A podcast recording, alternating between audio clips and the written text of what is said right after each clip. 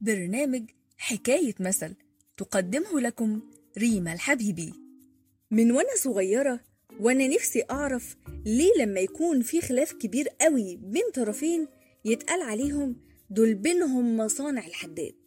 سألت ناس كتير قوي وفضلت أقول لهم إشمعنى يا جماعة الحداد؟ ليه مش النجار ولا النقاش ولا أي حرفة في الدنيا تانية؟ ليه الحداد؟ وكالعادة محدش عارف يرد وكالعادة أنا مسكتش فضلت أدور لحد ما عرفت أصل المثل. تعالوا أحكيلكوا الحكاية. زمان كان في راجل طيب متجوز ست عصبية تلات أربع حبات. دايما صوتها عالي دايما بتزعق ولما كل الجيران. وفي يوم من الأيام صعب عليه نفسه واتضايق ولقى إنه مش هيقدر يتحمل صوتها أكتر من كده. وبكل حزن وغضب قال لها شوفي اللي بيني وبينك ما صنعه الحداد.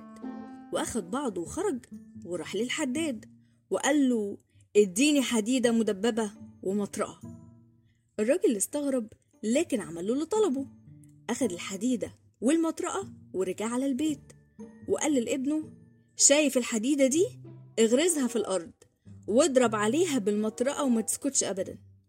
فقال له حاضر. وراح وجهز خيمة وملابسه وكل أغراضه وأخد بعضه وخرج. ومشي.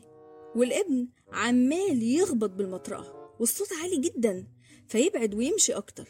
فالصوت يهدى أكتر فيمشي أبعد وأبعد وأبعد لحد لما الصوت اختفى تماما. ضرب الخيمة بتاعته وعاش فيها ومرجعش البيت تاني هربا من صوت مراته وعصبيتها.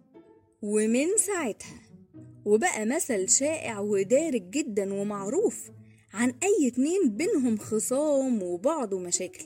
بس المشكلة بقى في نطقنا إحنا. إحنا بنقول مصانع الحداد مع إن المثل ما صنعه الحداد الحديدة والمطرقة اللي بيهم أخد القرار إنه كده هيبقى بعيد ومش هيسمع الصوت وهيرتاح للأبد. قول لنا بقى مين اللي بينك وبينه ما صنعه الحداد؟